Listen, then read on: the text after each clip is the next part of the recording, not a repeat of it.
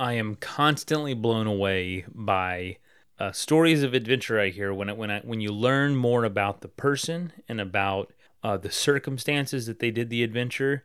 I'm blown away that that people saw an opportunity in their life and just took it. It, it is not given to you most of the time. And for Alenka here, uh, that is certainly not the case. She saw a window of opportunity, a moment in time to do something that she had been dreaming about for over 15 years. She did it despite her spouse, her husband, not wanting her to do it and not knowing if she could. She went for it. And it's not by any means what she does all the time, but it was just this moment this thing came together and she went for it. And so um, I love that because a lot of us think, you know, it's so easy for some of the people on this show to make these adventures happen. But it's absolutely, eh, I've learned from over 500 interviews or so, that's absolutely not the case. I mean, even Bear Grylls, who we, we talked to last week, even he said that he has to consciously make time for adventure and time in nature. And in fact, uh, we had a conversation in New York City. He spent some time in Central Park that morning just to be around some trees, he said. So if it's important enough uh, for someone like Bear Grylls to make time for and something they have to be conscious about, how much more so for all the rest of us? And I love Alenka's story. We're here today to talk about her book, which is called She Rides, and about that story of doing that bike trip, which was from Lake Tahoe, California, where she lives, all the way down to the southern tip of the Baja Peninsula in Mexico. Doing this journey alone, scary. Her world was crashing down around her, and she's decided an adventure was what she needed.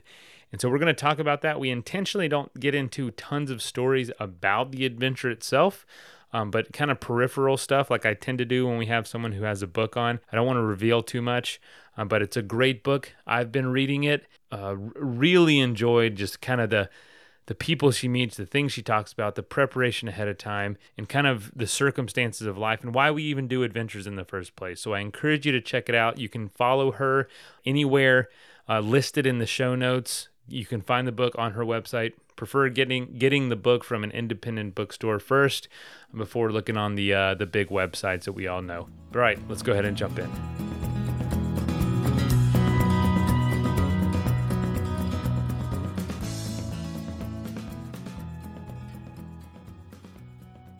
All right, folks, welcome to the Adventure Sports Podcast. You heard a little bit uh, of Alenka's story in the intro, but we're going to welcome her right now to the episode. And uh, yeah, Alenka, welcome to the show. How's it going? Uh, it's awesome. So excited to be here with you and your listeners. I'm really honored. Thank you. Oh, thank you so much. Yeah, we we th- when I started reading your book and getting into this story, it's the perfect story and the perfect kind of episode of what we talk about here. Just people doing adventures, things that may have you know been in their mind for a long time. Uh, life is happening, normal life is happening all around the adventure and before and after, and it's and it, and it seems one hand so amazing and inspiring and and awesome, and on the other hand so relatable too. So there's so much about your story I love, and I can't wait to dive in. But um, what I always ask first is, uh, where are you coming from? And if that's not home, where's home for you? Well, you know, that's a pretty wide question for someone who is constantly on a search for what the meaning of that word is. And we all have our own ways of relating to that. But long story short, I grew up in former Yugoslavia, uh, in a small little country on a northwest corner in Slovenia bordering Italy and Austria. Uh, it's a beautiful place and uh, in the mountains, lots of lakes and rivers. We have uh, even a small coastline. That is my home, and I will always refer to that as home. But as we age, you know, the meaning of that changes as well because when I was 20 years old, I moved to uh, Tahoe by default uh, and started my own family in Lake Tahoe, California, in beautiful mountains, uh, uh, because it was very reminiscent of where I grew up. Uh, I was a skier, uh, a climber, and uh, I loved the spirit of what people did there and it just was kind of written on my skin. So I call that my home as well. And then, um, as things progressed even further, um, I needed to get away and find my sanctuary in Baja California on the Sea of Cortez. So that in a way is my home as well in the physical sense. But I really think that home is in a nutshell to where your people are. So your people are all over the place, is what you're saying. home is a little bit of everywhere for you. A little bit of a connection is. there. I was just in San Diego, right across from Tijuana. Not not quite Baja, but right at the north side of the Baja Peninsula. So I was right there on the beach for Oceanside, uh, an Oceanside Ironman event. I, that's the company I work for is partnered with them, and then I immediately had to go to uh, Sacramento for an event. While I was there, I drove up to Tahoe and saw just the record-breaking amount of snow. So, kind of what you're talking about. I got to see those two worlds that you get to enjoy in those two places you call home very recently, like last week they're so different. It was amazing just how different they both were at th- like at, within days of each other. One is beachy, sunny, hot. The other one experiencing literally 60 feet of snow. It was unbelievable. Um, that is that whiplash for you, having to go back and forth between those two worlds. A whiplash.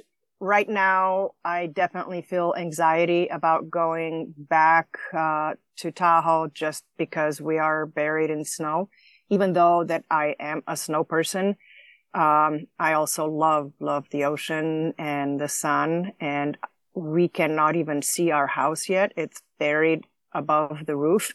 so Jeez. it's going to be a little different coming home this year. Uh, but, uh, it looks like at least the storm system now has, uh, redirected and, uh, you know, we're, we're in for some dry and warm weather. So the snow is melting. It's going to be, you know, I, I think it's exciting that we, um, have so much snow because it's great for the water situation in California and fires and, and everything else that we're dealing with it. But it's extreme. Uh, so yeah, I, I won't lie. I'm a little bit nervous about driving home, but uh, I'm excited because like I said earlier, that is where my people are that is where my kids are. I'm looking forward to see my kids and my grandkids. And uh, yeah, when you say grandkids, that makes me sound like I'm very old, but I don't feel like it. I don't feel old.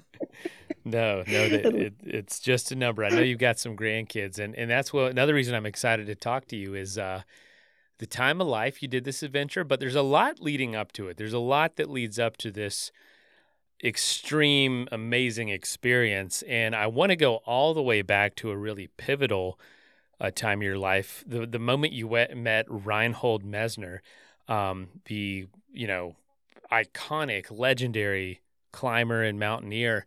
Uh, w- but before we even jump there, I know that was a really big turning point in your life. What, what what kind of household did you grow up into? Were your parents adventurous? Did they take you camping? Did they take you out in the Alps? What what was growing up like? You know, I had such an amazing childhood. I grew up in a very active family. Um, my my mom was a travel agent and she traveled a lot uh, for work and I got to go travel with her on some of the trips to Venice and Salzburg and Vienna and places that she guided trips. Uh, but it was my dad who literally dragged me into the mountains, sometimes kicking and screaming. You know, when you're little, you don't necessarily want to walk up the hill so much. Um, but there was always reward in the end. And he always nurtured me in the mountains um, and you know we grew up my i have a brother who's just a year older than me we were little ski brats we have had a like a glacier moraine hills behind our house and uh, we skied every opportunity we had and then we were also on a ski team um, so skiing and mountaineering is basically a way of life. Uh, and I am just very fortunate that I was able to uh, be introduced to that at a very early age. Uh, I also grew up 60s and 70s were the golden era of Slovenian alpinism. The our climbers were coming back from scaling big routes all over the world and especially in the Himalayas. And uh, the mountaineers and mountain climbers were always my heroes. Um, my dad uh, knew the organizers of the event when uh, Reinhold Messner and Peter Habeler came uh, back from uh, climbing Mount Everest without oxygen, which at that time that was considered an impossibility. You know, I was 14, I was a little girl, and I got to meet this giant of the mountains. And uh, he's very real person. He's kind. Uh, actually, I was just in uh, Slovenia this past fall, and I got to uh, see Reinhold uh, Messner in Ljubljana, which is the capital of Slovenia, for his final goodbye tour. It was kind of a full circle for me, uh, for someone who had such an amazing influence in my life. Were can can you compare him? What level of of fame and celebrity would you say he he is for that region of the world? Um, can, maybe compared to somebody here, like how how big are these crowds he's drawing? What kind of how is he regarded in culture? if you compare it to the biggest baseball and football stars in Europe, he is the top of the top as far as not just the mountaineer. He is a great persona of, uh, you know, he he wrote many books. He influenced um, a lot of nature conservancy. He's a rock star, you know, kind of a a god to a lot of um, younger mountaineers. But he he has been also critical uh, of some of the new ways of climbing and scaling the mountains, and especially what's going on in in in the Everest area, uh, which you know I used to dream to be the Slovenian woman to climb Everest. That was one of my big aspirations and I look at what's going on uh, on that mountain now, and the Sherpas do all the work, uh, and and Messner has been quite critical of that as well. Uh, it, traditional mountaineers, you know, don't necessarily look at the new ways of climbing the big mountains. And you know, Reinhold Messner does say that without possibility of death, there is no adventure and people with a new technology and every possible help that we have out there in the wilderness, they forget that you have to be self reliant out there. And it's just the new way of, and I think some of the things have to change in that respect. I'm probably getting off course a little bit to what we're talking about, but uh, I think self reliance and not putting other people in danger because you went out to do something, it's a big thing and that was on the back of my mind when i was out on my you know very remote area eh, on my mountain bike that was on the back of my mind all the time i had to be self-reliant i did not want to have anybody come and rescue me just because i did something stupid uh, by some of your family's accounts, the trip you did was not the smartest trip. and I think you had to keep the news from your parents even for a while. But before we dive into that, I, I do want to say was mountaineering a big part of your story before this experience? Because, you know, your adventure was bike packing. Obviously, mountains were in your life and you went to Tahoe for that reason. But how closely did you follow uh, Messner's style and influence? I did a lot of mountaineering. I did a lot of winter mountaineering where I had to learn about my own limits was that I don't perform very well when I get really cold. I get hypothermia very easily. When I was ski racing, I had a frostbit my feet and my hands many times. Actually, I frostbit. I had my frostbit uh, on my hands. That can be very painful when you're exposed to cold weather. So I quickly realized I don't do too well on high level mountaineering freezing conditions. I mean, I've always climbed, but not not on the not in the Himalayas or the real big mountains. But yeah, mountains were always a huge part of my life. Uh, I did more rock climbing, but you know, in, in the winter we did a lot of backcountry skiing, and uh, that also led me into uh, the sport of extreme skiing when I came to Tahoe, and that was when the whole word of extreme first popped up on uh, the radar uh, with the North Face Extreme team. Uh, I was a part of that. It, it's all by default, you know. It's just wherever the the road kind of takes you. But I did have the skills. I was a you know good skier and I had the mountaineering background, and it's all related to the mountains, in, including the mountain biking. My mountain bike um, experience, I had experience of mountain biking before I went on this trip, but I never bike packed before. So I figured, I figured I'll just figure it out. It's something about you that I realize you you, you kind of go and do things and figure it out as you go. W- was that how you got to Lake Tahoe as well and, and found that as, as a new home? You know, it really was. I had no idea what where I was going really and what was um, I had some connections. It's always been in my nature, uh, even since I was a very little kid. Just wanted to figure things out on my own, for better or for worse. My my dad always used this expression, which is in Slovene language, you know, not necessarily uh, in a good way, but uh, he compared me to a mountain goat. Just, I was very persistent. I just went for it. Sometimes that backfired, but um, as you grow and mature, I also had learned the skills almost like survival skills. Um, my my brother and I were always outdoors. My, my, dad also nurtured us and showed us and taught us. He treated me the same as my brother. Yeah, we pretty much lived in the mountains, and uh, I think it's a great place to learn what your limitations are when you you know suffer a little bit and get through it and you learn what you're capable of when when when you do that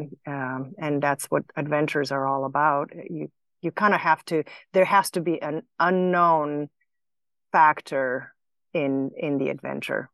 Otherwise it's just a vacation. Do you take vacations? Oh yeah. Vacations i'm not a very good tourist do i it depends what a vacation is. Vacation for me is being down here for example in baja on sea of cortez and go kite surfing and wing foiling and mountain biking. That's that's my style of vacation. Do i go to venice and go to the museums? And sure i do that. And I, like i said that was the other side of my upbringing. But I would not go on a vacation into the cities for for too long of a time. Um, I have to escape into the na- nature pretty quickly. I, I like active vacations. It has to it has to be something active. I think I'm the same way, and I think a lot of listeners probably are. I do I do love a good museum. I love a good museum, but it, it, it makes me want to get out and usually explore the places that uh, that they're talking about in the museum. So, well, well, tell me about the idea. We're trying to, you know, what we're doing here is just setting up some of this backstory, some of the influences that led you uh, from your home in Slovenia to your other home in Tahoe, new home, and when you were 20, uh, I guess you had to finish up school in the U.S. Um, why the U.S. and why Tahoe? I guess the mountains, but uh, just just take us through what got you there. And this is all leading to this bike ride that you did many years later. But the idea was early on. When I was uh, in college at the university back in Slovenia, um, I studied physical education, and uh, I just wanted to take a semester off. I didn't i mean it's it, it was pretty common for people to go teach skiing somewhere else um, and my father who used to work for ibm had a colleague who worked for ibm in san francisco and through him he put me in touch with a family in lake tahoe. I was uh, lucky enough i was going to go with my friend my college roommate utah she didn't get a visa and I did. So I ended up going by myself, which totally changed the course of my life, obviously, because if I came with her, I would not have stayed. She was, you know, it's different when you travel by yourself versus if you travel with a group of people or or another person. And uh, at the end of uh, the ski season, after uh, I arrived in Squaw Valley, I felt like I haven't really experienced enough. I was I was in Tahoe, but I didn't really travel anywhere else. So I extended my stay, went down to the Bay Area in San Francisco area, got jobs painting houses because I was a climber. I was able to hang the ropes off the chimneys, and I was quite an attraction actually, hanging off the ropes and uh, painting houses in the neighborhood. Um, on a climbing rope and uh, made pretty darn great money. I was also working in shipyards, uh, sanding masts, and anything else that I could do to earn money so that I could uh, travel. And then, as it so happened, I got an idea to uh, transfer my credits and I got on the uh, ski team at um, University of Nevada, Nevada, Reno. Uh, one thing led to another, and uh, I, I, met my first husband. That led me to my 30-year coaching coaching in Squaw Valley and Alpine Meadows ski teams. So that was yeah, and I ended up um, raising three incredible children. They're all awesome skiers and even more so amazing human beings. They are now starting their own life paths in their own life. 30 years on the ski team. And now you mentioned uh, your first marriage. I know that biking from Tahoe down to the Baja Peninsula was uh, inspired partially by your first marriage ending. Can you can you tell where this idea came from to do this? Because like you said, you're a ski instructor. This is something definitely different than all of that. Where did the idea of bike packing or bike touring down there come from? How long ago did you have this idea and why? Let's take a quick message break and hear from the folks that help make this show possible. That is plenty of that for now. Let's get back into the episode. The idea originally came more from the dissolution of my first marriage. I was married for 15 years and, and uh, things just didn't work out, unfortunately. You know, it was difficult time. Um, I was losing a home that we built, the home that we created with the family and it was a very confusing time. And it, a few years prior to that, we built a little palapa uh, on a Sea of Cortez in order to hopefully heal our marriage and just be together as a family. Um, so the idea to ride from one home that I was losing to uh, the home that I loved down here in Baja came. I was at the um, soccer tournament with my middle daughter Yana uh, up in Medford, Oregon, and uh, I always brought a bike to wherever we were so that I could go for a quick quick bike ride during the soccer games just to get some exercise. I also always carried um, a little Rumi uh, pocket size uh, poetry book it was springtime and I sat down under the apple tree and this idea literally just popped in my head that I wanted to write from one home to another just to be alone, to figure things out, to be able to just immerse myself in a movement because I think in movement there is healing and I needed to heal from from all the confusing things that were going on and from all the pain. But the kids were still very young at that time. So that idea that I wrote down on the back page of my Rumi pocketbook just kind of stared at me for the next 15 years. And then to jump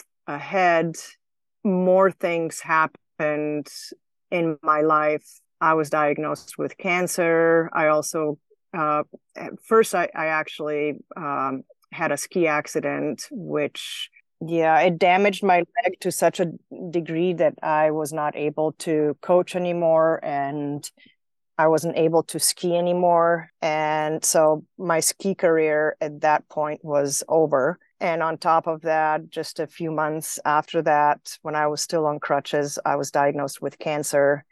Uh, first with breast cancer, and then I, just as a routine colonoscopy, uh, revealed uh, a bunch of polyps. So I was waiting for the removal of the colon. Things were unraveling pretty quickly. And then on top of everything else, when I was dealing with my things, my husband, my second husband, who I love to death and love your life, as you've called before. Absolutely the love of my life. An amazing athlete, stunningly good looking man, He's handsome. I'll give it to you. He's handsome. he's he's a stud. He's uh yeah, the reality hits pretty hard when he was diagnosed with Parkinson's. I was running out of time.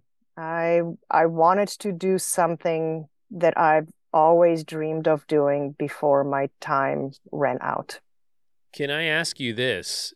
Uh, when you first got the idea 15 years before you did, what was there pressure to do something then, or did you know that this idea needed to sit? Because I'm I'm on that younger end of like kids are young, and I feel like there's a lot of people in my position or people that listen to this show, and we feel this pressure to do something now. Like if we don't do it now, it's never going to happen. What what can you say to folks in that position, maybe about patience or just about letting ideas sit for a while and, and marinate? You know, I think you have to be realistic of what you can or cannot do in order to make other people who are in your life take the back seat just because we're selfish that we want to do something for ourselves.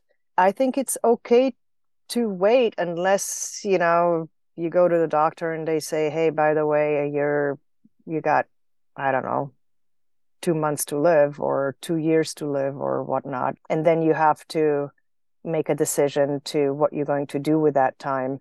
But I think it's okay to sit because we have responsibilities and we do have priorities and I I would not trade a minute I've spent with my kids. That was my life and you cannot buy that time back. There does come the time when kids grow up and they're out of the house, and that time will never come back. I think there are ways to do adventures and with the kids and I, I grew up that way. I, we were a very active family, and I raised my kids the same. Pack up and not have the schedule, and but it's really what shapes you as a person is what you do with your kids when they are growing up. Just being in nature, just doing activities with them, driving them on field trips and school trips so that you know who their friends are, who they hang out with. Uh, I always coached, you know, little soccer teams, and of course, I coached skiing so that my kids could ski. I wouldn't trade any of those moments for anything that I have done on my own and by myself later on. I don't know if I got that point, if if that's makes sense. It makes perfect sense that these moments, the thing that's right in front of you, it's not guaranteed to be there forever, is what I'm I'm learning and taking full advantage of it right now because there will come a time that it, it won't be an option you know, like especially with with little kids like I have. Uh, they're not going to be little for long. I don't understand that personally because I haven't gone through it yet, but people are telling me that. I'm trying to learn from that advice rather than saying, no, I need to do adventures now. Adventures will always be there much longer than they will be small. Um, you, you mentioned you were a ski instructor for 30 years and taught that. I mean, that's, that's a, that's an entire career that you spent doing that, that one thing. How difficult was it to reinvent yourself in a moment when you had that accident that was, uh, from from some really bad weather. I heard you tell that story in another podcast. What was that like having that door almost slammed in your face in a way? You know, life is unpredictable. Uh, things will always happen that we do not plan on or think about, or, you know, when accidents happen, usually they happen to other people, not to us. And uh, it was difficult. The, the ski accident when you know blowing out your knee is not an unusual thing for any of the skiers. I mean, that's a pretty common occurrence.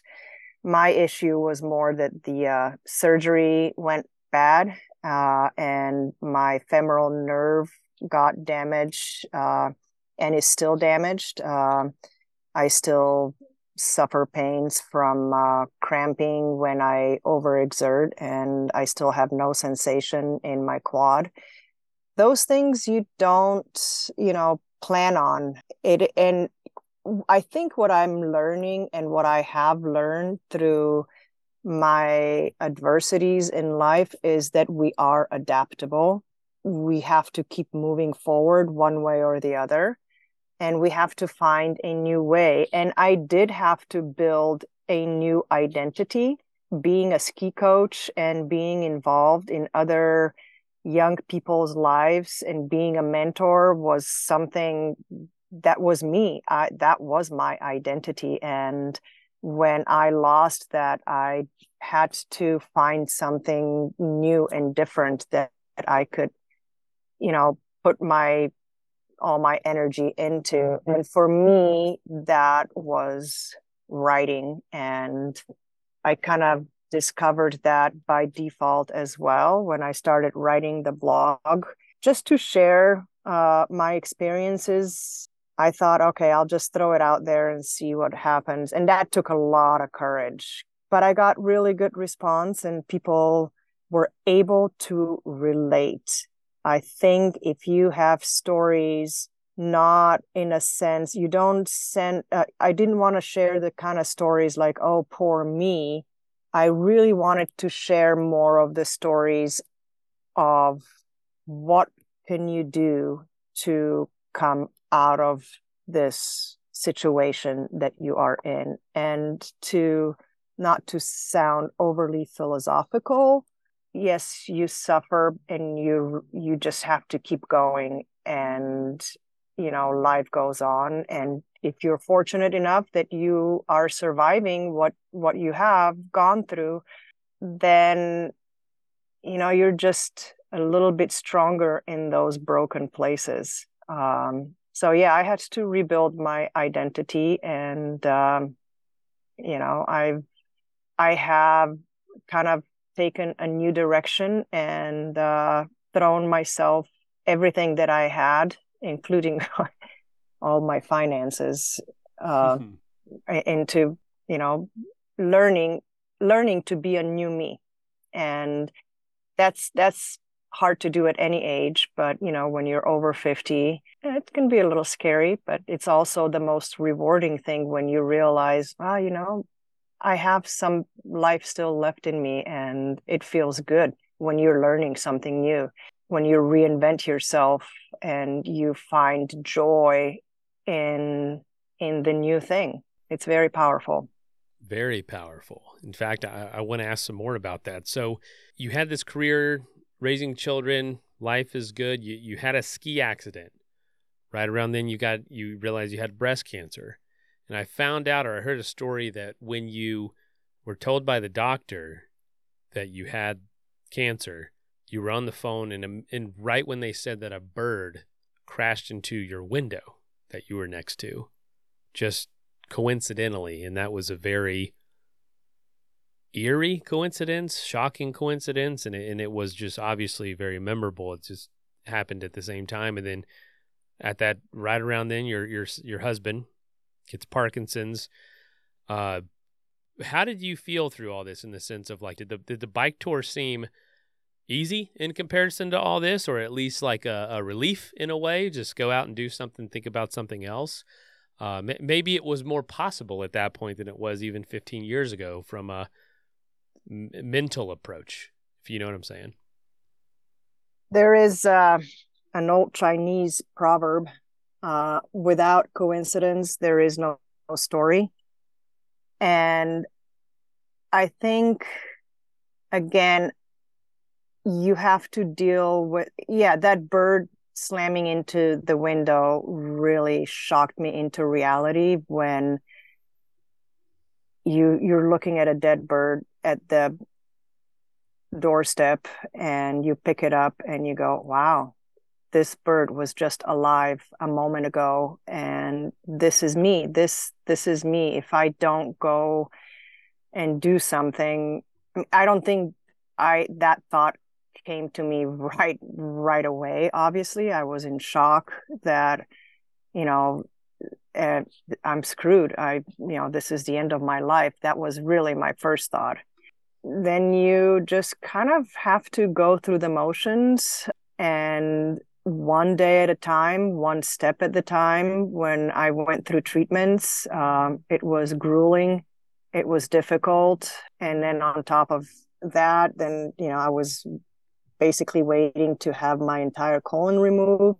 When I decided to, when, you know, when I got a little bit better, when my health uh, was, you know, slowly, ever so slowly coming back, the possibility of riding the bike really I I needed to get away to feel alive because I didn't feel that I have that energy that I've always had, that internal fire burning and joy. I became kind of depressed and complacent, and that scared me more than anything not caring about things, not caring if I lived. I think I needed to have something bigger in front of me that I could put my mind to and my physical body. And uh, I know this is going to sound really probably stupid, but I am a pretty lazy person. I am not a disciplined person. And I thought, well, if I go on this long bike ride I'll get in shape. I'll be able to write uh, along the way about my experiences, and that will be healing. I was really hoping that the muscles on my damaged uh, leg would come back during the ride. That didn't quite happen, but that's a different part of the story, I suppose. Um, but it was, you know, it it was just once I got the idea, I just couldn't get rid of it. I at that point, I really knew that I had to do it. On the other hand, my husband didn't believe I was going to do it until the very day when I rode away from our house in Tahoe. And I heard that he didn't support it. He he didn't really want you to do it either. No, he he did not. He he did not want me to do it. He thought it was crazy and he was just very worried about me. I understood that. I respected that but for the first time in my life, I really felt I needed to do something for myself. I've always been taking care of other people. I've always been taking care of the kids and the kids were grown up and on their own. And it, it was a, you know, I allowed myself to be selfish um, because with his Parkinson's, I knew that he was still in the stage where he could take care of himself you know, it was a window of opportunity. Um, and I, I just had to do it. Not having that support from a spouse would keep a lot of people from doing it. I, I would have a hard time leaving if my wife wasn't supportive. I am very thankful. She is very supportive of adventures and, and times away. Um, but that make it that would make it a lot more difficult but you felt so strongly about it and so right about it and it wasn't so, something typical for you, even that maybe it was just shocking for him. But um, I do I do want to say too, you you you you are not a planner. You are self-described as lazy.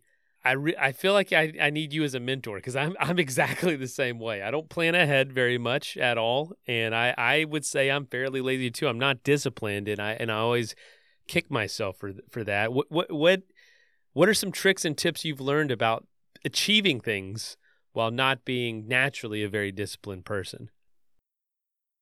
Let's take a quick message break and hear from the folks that help make this show possible. That is plenty of that for now. Let's get back into the episode. yeah. Uh like I will never like like people say, "Oh, you must work out regularly." I don't work out. I do sports.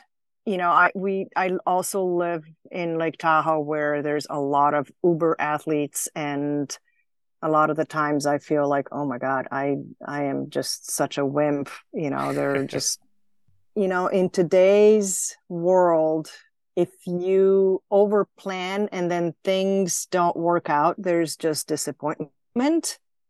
I think I've always been more spontaneous type of a person, and my husband is as well. Um, and uh, I think we're a very good match in that. I have to trust myself that I am a very resourceful person, and maybe in romanticized way, you know when when i was i read a lot of adventure books you know like shackleton and you know john muir and uh, just two examples of traditionalists of uh, people that i mean john muir didn't plan where he was going to go and he figured things out and he listened to nature and he listened to his own abilities. And like i said i don't want to be over romanticizing, but if we rely too much on technology and planning everything ahead to where we're going to spend the night and then I think we lose some things along the way. And I think that is the heart of the adventure is that you see things for what they are when they happen and you know, if you have to scramble behind the first rock that you find to set up, you know, your sleeping bag and and survive the night from the bears walking around you, you know, in California, they're actually, I think the bears are not that dangerous. If if they were grizzly bears, I'd I'd, I'd think twice. Right, right. No grizzlies in California. Yeah. I think you just have to be resourceful and trust yourself and trust your intuition just go for it. I think if we over plan and over analyze, we're never going to do anything. And that's kind of my philosophy. I would never had gotten on the plane when I was 20 years old with just a backpack and a pair of skis. And I have I have to say I admired my parents. Um, they they let me do, you know, where a lot of parents would say, "No, you're too young to do that. You can't just go by yourself." I climbed, I traversed um, the Alps when I was 17 years old and it rained and snowed on me every day. And I don't even, I mean, I, you know, I'd be worried about my kids. I do worry about my kids.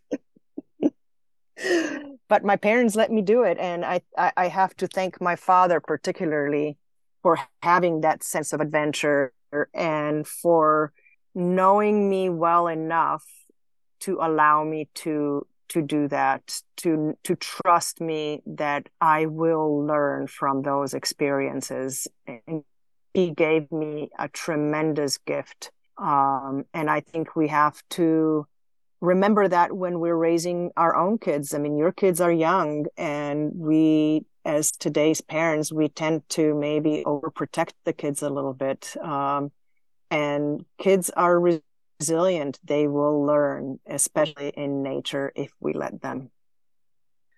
Well that's that's wonderful advice and uh, you know we've been talking so much about life and, and, and what led up to this adventure and, and, actually going out. Your husband didn't support it. Your kids are out on their own. We haven't talked much about the adventure.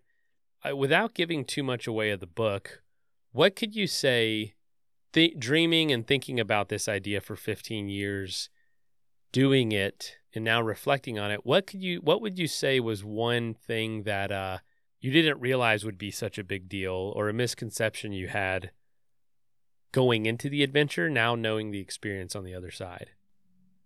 Uh, if you can allow me just one quick back uh, step, if I can just say about my husband, because I don't want him to come across like, oh my, that he wouldn't let me go or that he wasn't supportive. I think he was just really worried. He was hoping that I was going to just change my own mind. He never says, oh, you shouldn't do this, but he let me, you know, do my own collection of the gears, setting up the bike and all that. He didn't participate in that. So I think if something happened so that he wouldn't feel responsible. but he's very loving, caring, deeply caring person. Just I worried. don't want people to think that he's just very worried. As far as, you know, when we were talking about not planning too much. I think subconsciously I didn't want to overplan or look ahead too much because I didn't want to get discouraged because it was a pretty big deal of a trip, especially going through the mountains.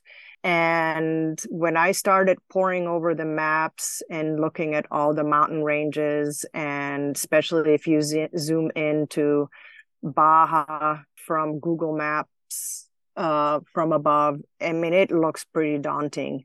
And I just, again, had to just figure it out on my own as I went. Otherwise, I was afraid I was going to, you know, get discouraged. Uh, had I known how much climbing is there going to be on the average three to 5,000 vertical uh, feet of climbing, there it was on a on a heavy bike and i weighed when i left i weighed 110 pounds. My bike without all the water uh, and everything that i had on that i needed for for remote areas of the trails my bike weighed 65 pounds. And then you know for the sections when i needed a lot of water there was 20 pounds extra to that. So if i even think about that back i'm pretty amazed that I was able to do it. Uh, and I think to summarize my experience, we are capable of so much more than we think we are. We are resilient.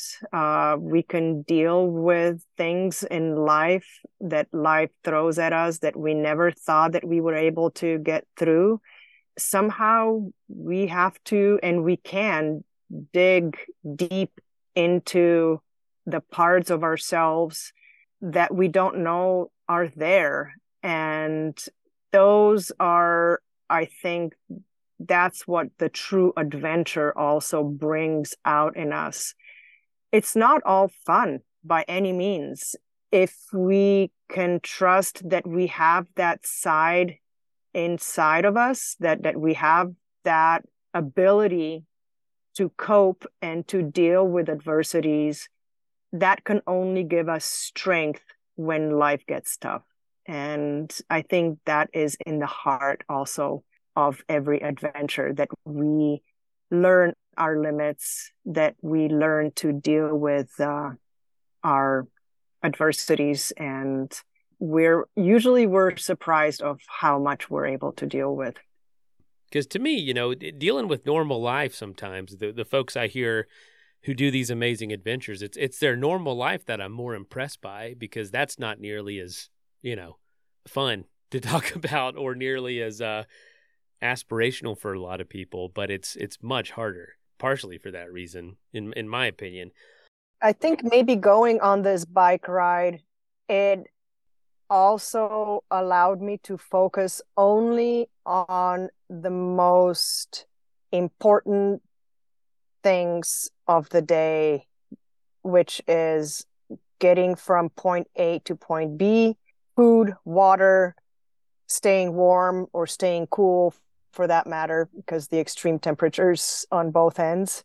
I think that is also why people go and climb the mountains and do sports or arts because it only allows you to focus those things that are right in front of you at that very moment. It's that Zen moment. We don't have time to feel sorry for ourselves. You just have to do it. You know, even if you're just sitting in meditation where you're allowed to just focus on the moments that are in front of you. Yeah, I, think I agree with you. Life in on a daily basis, especially, you know, when you got kids and if the kids are sick and if, you know, your spouse is sick, it can be very quickly overwhelming.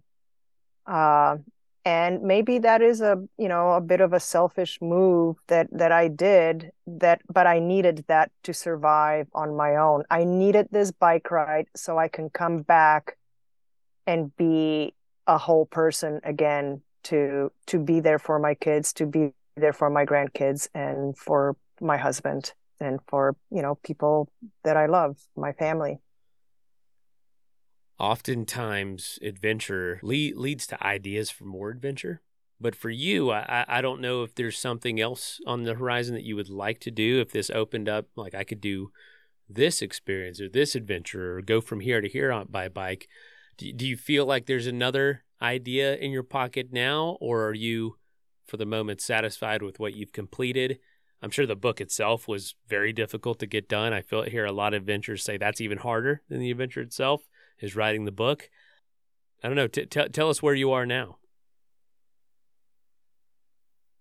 Uh, I have been asked before, and you know, I yes, of course, I would love to have more adventures. There's definitely that side of me that I wanted to, you know, I read, I, I met some uh, New Zealand mountain bikers from New Zealand that uh, were doing Baja Divide uh, after I did it. And I invited them to stay at our house here in Baja and we became friends. And from here, they rode all the way to Panama and I just wanted to jump on a bike and go with him.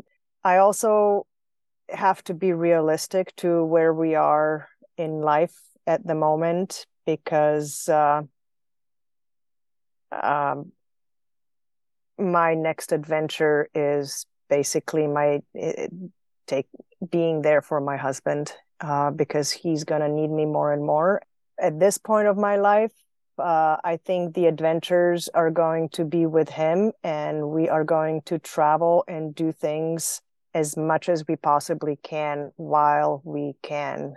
And then I just have to go day by day and uh, see what life throws at me.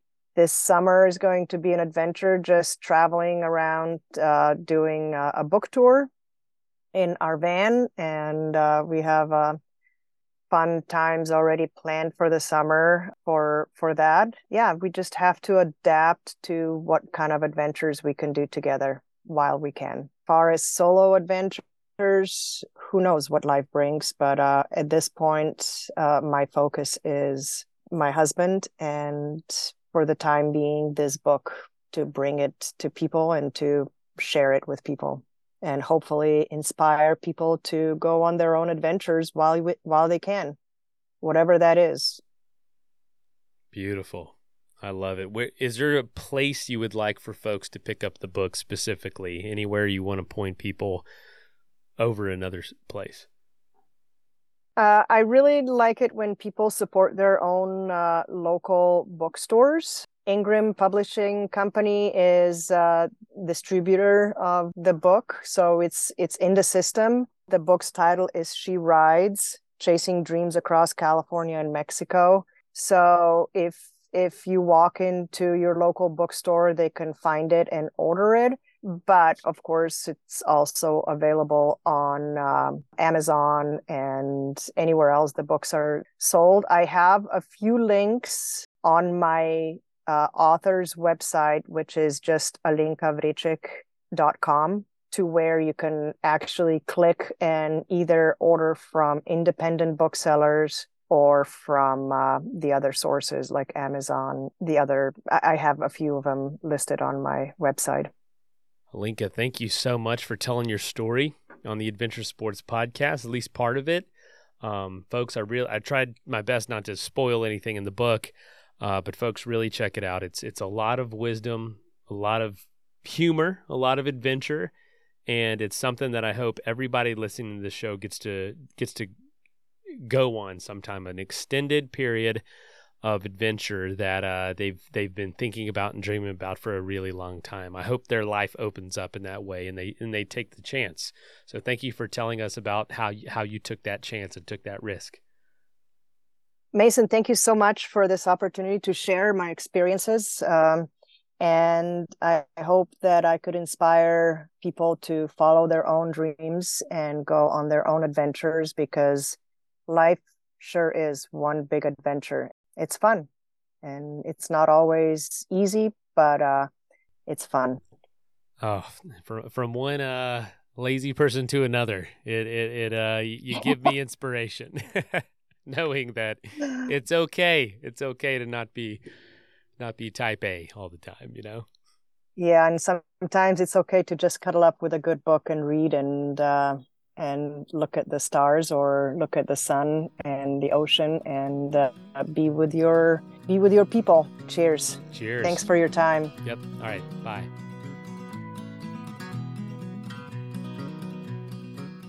First of all, thank you so much for listening. It means the world to us that you choose to listen to the show. If you'd like to help us further, you can leave a review on iTunes, share us with your friends, your family. It goes a long way to grow in the show. You can also support us financially through patreon.com slash adventure sports podcast. Link is in the show notes. And also, if you have an idea of who could be a good guest for the show, we're always looking for people to tell their story uh, about the outdoors or adventure. So if you know someone, please reach out. Email us at info at adventuresportspodcast.com. And until then, get out there and have some fun.